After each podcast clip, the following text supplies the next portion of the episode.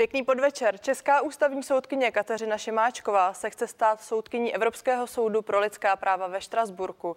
Co se pojí k této roli? Byla by i v Evropě jako žena v této instituci v menšině? A co ji dnes trápí v právu? Budu se ptát pořadu k věci.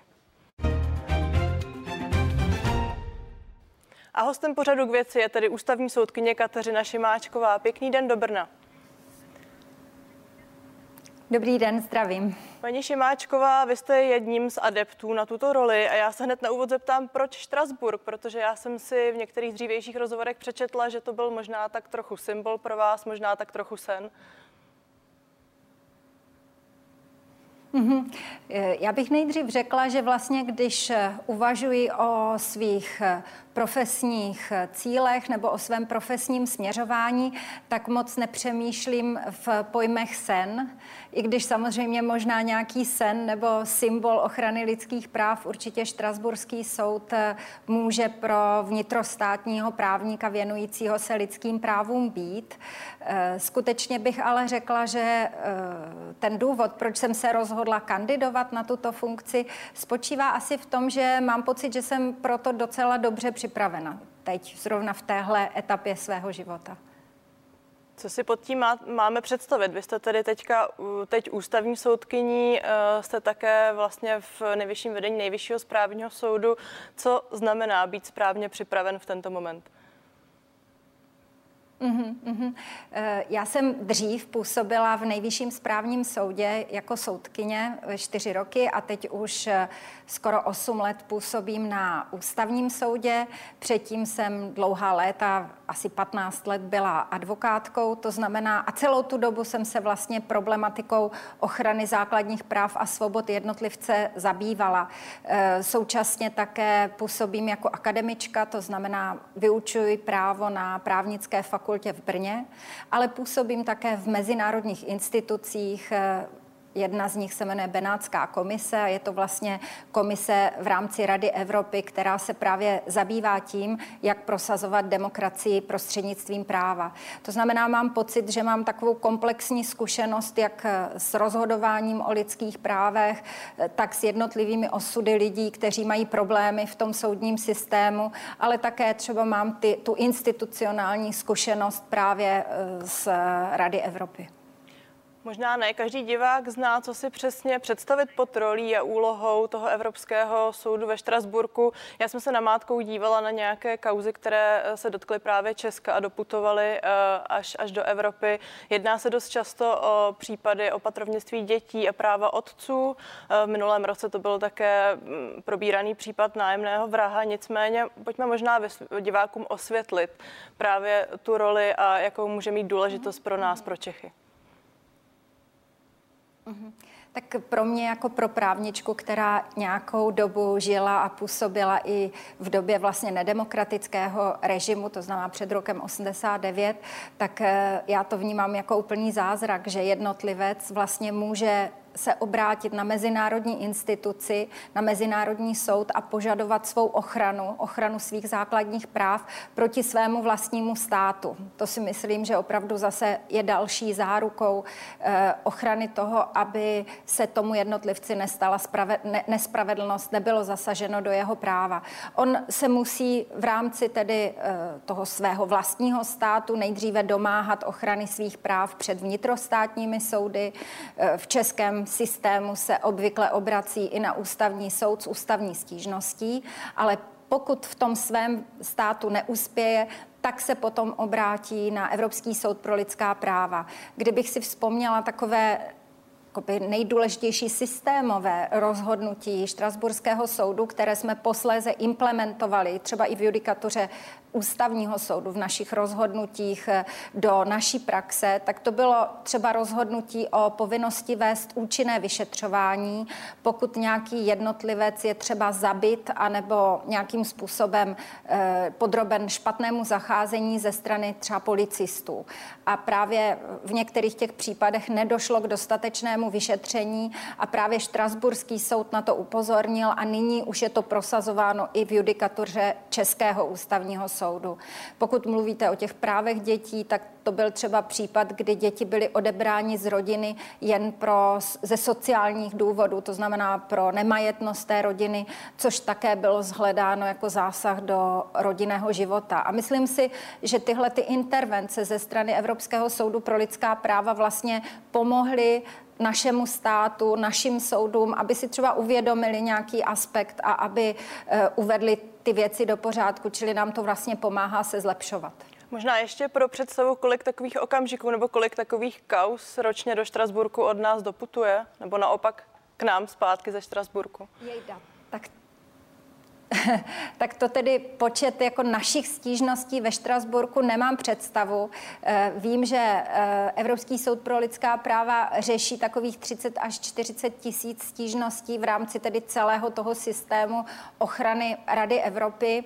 A pokud jde o ta jednotlivá rozhodnutí, pochybení zhledaná, eh, jakože se jich dopustil ten stát, tak jsou to skutečně jednotky případů. To znamená třeba za jeden rok to budou dva, tři, čtyři případy a někdy jsou to opravdu procesní chyby, které je potřeba jenom napravit a nic vážného se nestane. Někdy jsou to právě nějaké systémové problémy, které potom mm, jako napraví buď zákonodárce nebo změna soudní praxe.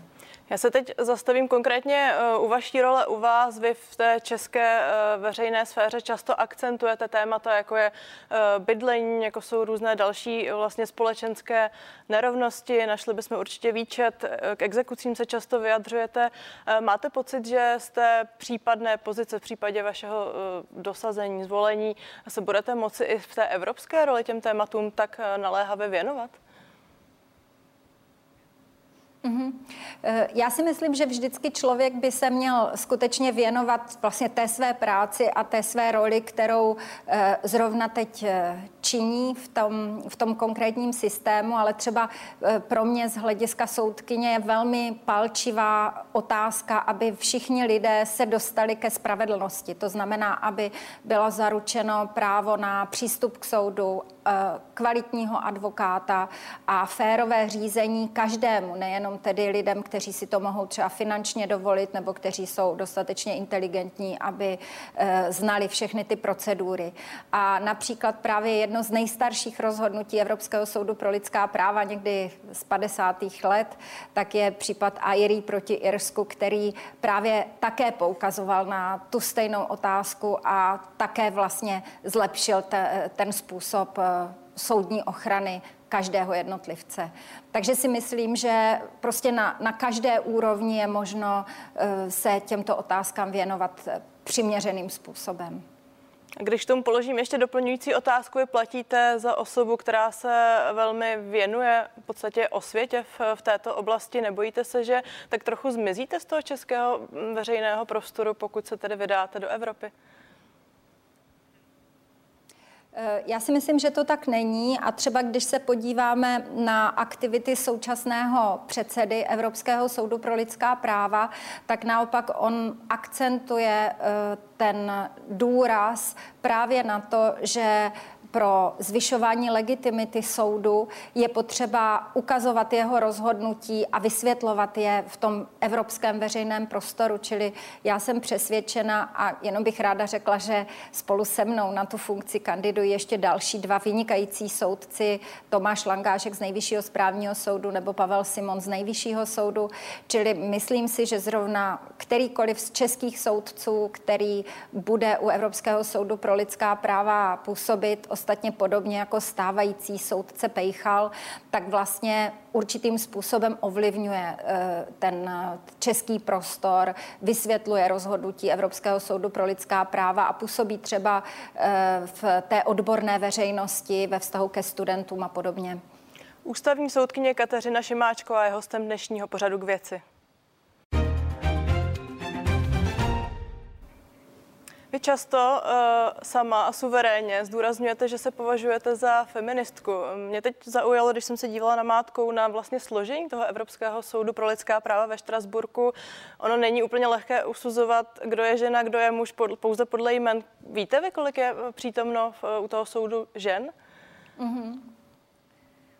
Přesné číslo nevím, ale určitě tomu Evropský soud pro lidská práva a třeba i podmínky pro jeho pro ustavování jeho soudců, tak to považuje za důležité téma. Vyžaduje po státech, aby předkládali kandidátky, ve kterých jsou zastoupena obě pohlaví. Jsem si jistá, že je tam více mužů než žen, ale ta balance je tam o dost lepší než na českých vrcholných soudech nebo třeba na ústavním soudě, kde nás nás je z 15 členů ústavního soudu, jsme jenom dvě ženy. Čím to podle vás je? Je ten apel, jak říkáte, společenský větší? Je to legislativa? Jsou to nějaké kvóty závazné pro to právní prostředí? Mm-hmm. Myslíte, čím to je, že těch žen je zastoupeno na těch vysokých soudech v České republice Já tak málo? Teď se, teď Mně je to ještě osobně bavím, velmi líto. Teď se ještě bavím o Štrasburku. Říkáte, že je tam podle vás určitě větší počet žen, mm-hmm. než jste zvyklá mm-hmm. v Česku. Uh-huh, uh-huh. Určitě toho ten soud dosahuje, nebo vůbec Rada Evropy to považuje za důležité téma. To znamená, že doporučuje, aby ženy byly podporovány. Eh, skutečně vlastně v tom českém prostředí někdy mám takový pocit, že na jednu stranu jsou to kvóty, která, které jako většina společnosti odmítá a na druhé straně je to nedělat nic, ale eh, já si myslím, že nejdůležitější pro podporu ženského zastoupení je vlastně, jsou vlastně ty měkké metody. To znamená ukazovat dobré příklady, eh, podporovat slaďování pracovní, toho pracovního a soukromého života u lidí, kteří pečují o děti, o své blízké, o osoby s postižením, o, o staré osoby a e, současně tedy i vlastně poukázat na ty jednotlivé ženy, které jsou šikovné a říct tím a skutečně oslovit, běžte do toho, stojí to za to. Ta, ta ženská zkušenost by v těch rozhodovacích procesech určitě neměla být opomenuta. Předseda ústavního soudu Pavel Rychecký se již nechal slyšet, že pokud vy budete tou úspěšnou kandidátkou na tu evropskou roli, bude za vás určitě do řad ústavního soudu eh, do toho pléna vůdců, můžu to tak nazvat, hledat další ženu. Eh, vy už jste mi trošičku odpověděla předem, nicméně já se ptám, bude kde brát a, a nebo je pouze teď otázka ty ženy vychovat a ukázat jim tu cestu? Eh, já si myslím, že ta česká právnická praxe nabízí velké množství velmi talentovaných, pracovitých, schopných žen.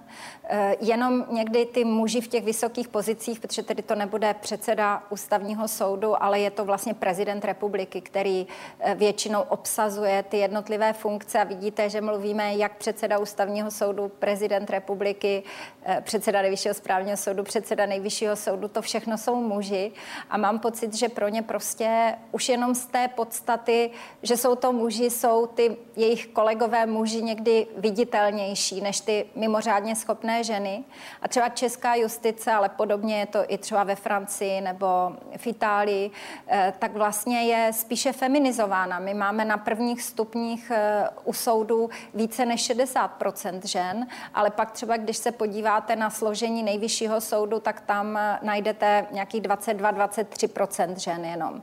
A, a skutečně je to určitě i tím, že ty ženy třeba sami volí jiné e, cesty. Nicméně e, myslím si, že stojí za to je podporovat v tom, aby jako i, i třeba z toho důvodu, že ukáží takový vzor těm mladým ženám, že stojí za to se snažit do těch vyšších funkcí postupovat. Vy jste teď zmínila dvě výrazná jména, obě jsme se dotkli pana uh, předsedy Rycheckého, pak jste zmínila i, že jsem pochopitelně ústavní soudce jmenuje prezident Zeman. Nemůže to být tak trochu naopak, že ženy, které jsou v právu, se možná bojí té otevřené konfrontace, těch často vyhrocených diskuzí a že zkrátka do toho prostě sami nechtějí jít? Hmm.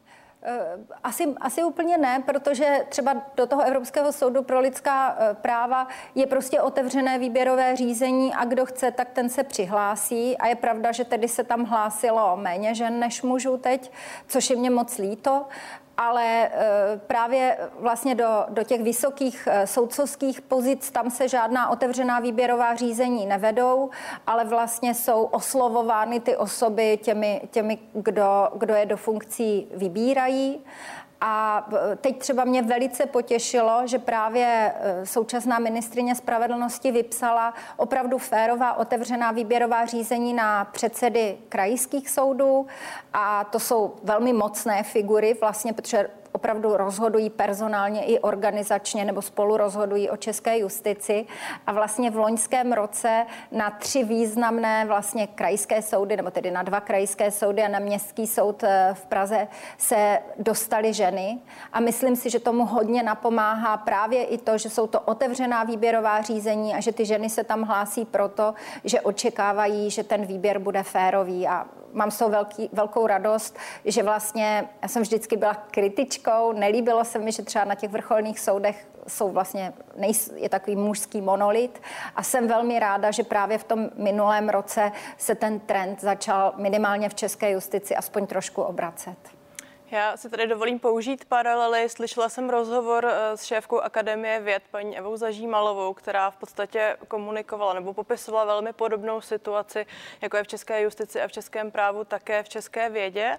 Ona zmiňovala, že ženy mezi 30 a 40 často v těch vyšších patrech chybí nebo někde mizí, ale co také zmiňovala, mm. byl fakt, že si zkrátka sami ženy moc často nepomáhají. Tak se ptám, jakou vy máte zkušenost a jak by mm. se třeba třeba snažíte jít uh, příkladem, jak o tom hovoříte?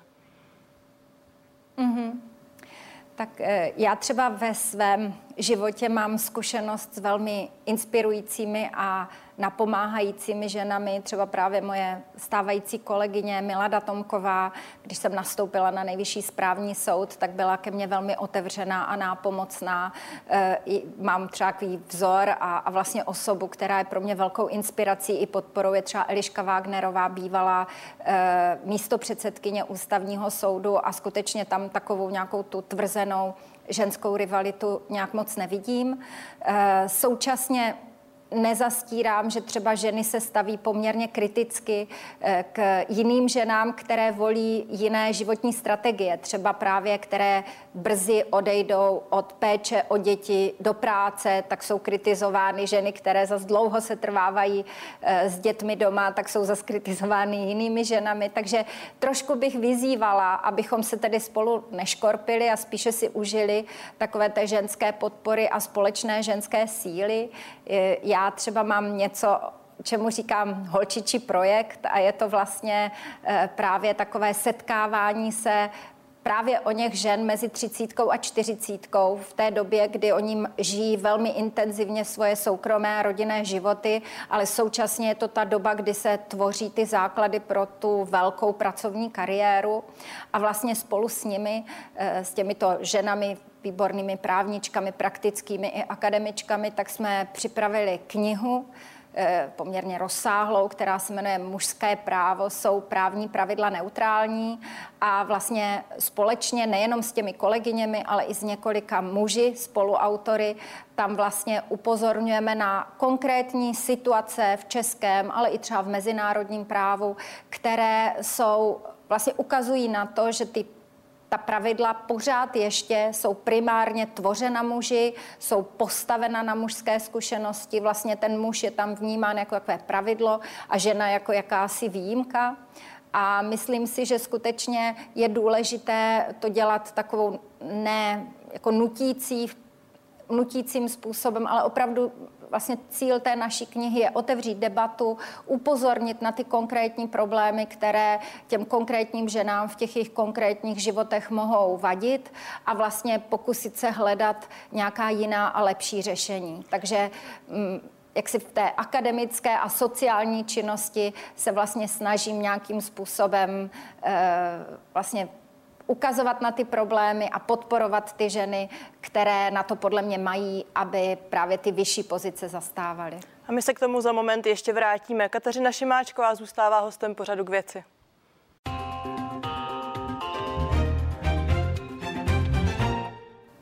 Já si dovolím ještě doplňující otázku k tomu eh, poslednímu bloku. Mě by zajímalo, jestli jsou nějaké možnosti v advokaci, obecně ve spravedlnosti, v justici, praktické kroky, jak jít právě ženám naproti. Protože například já mám vlastní zkušenost, moje maminka je a byla celý život soudkyně a ona zkrátka ta práce nekončí ve tři odpoledne, nemůže člověk jenom eh, zavřít spisy, eh, zavřít počítač a odejít domů. Tak je něco praktického, co může vůbec ta praxe pro ženy udělat? Mm-hmm.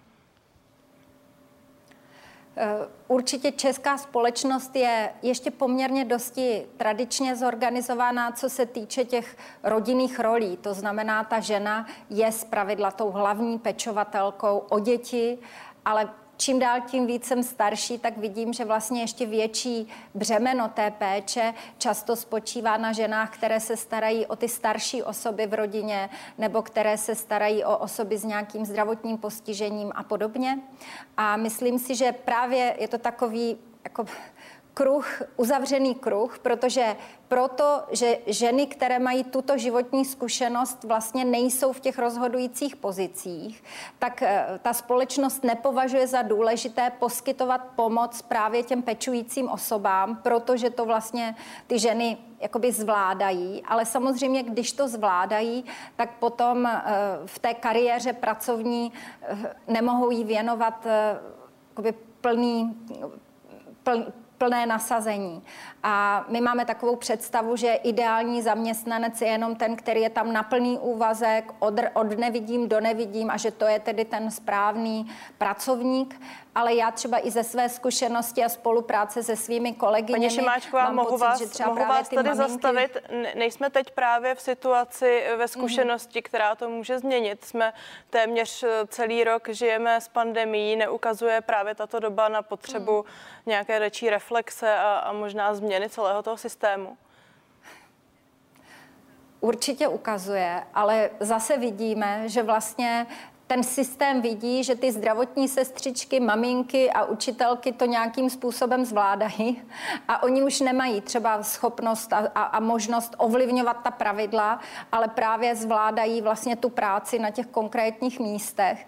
To znamená, eh, první krok, abych se vrátila jak v té aktuální situaci, tak tedy v tom, jak podpořit ty, ty ženské kariéry, je právě uh, dívat se na to novým pohledem, poskytovat pomoc osobám, které pečují o nějaké příslušníky své e, rodiny, ale třeba přijímat úplně otevřeně to, že lidé budou pracovat na poloviční úvazek, protože často jsou třeba tom svém polovičním úvazku efektivnější než někdo, kdo v té práci sedí od rána do večera. Takže, protože mají třeba jinou motivaci, umí si lépe zorganizovat práci a podobně. Čili chce to trošku proměnit ten pohled a byla bych ráda, kdyby celá ta dnešní situace nám v té proměně pohledu pomohla, ale znova říkám, já to spíše vnímám tak, že prostě ty ženy zase na těch svých místech ty své pečovatelské úkoly zvládají a proto vlastně ta společnost si není vědoma toho, že by třeba potřebovali více podpořit. Paní Šimáčková, děkuji vám za rozhovor. Pěkný večer. Děkuji pěkně. Já vám také. Naschledanou. Dnešní pořad věci tímto končí a já se těším na viděnou na CNN Prima News.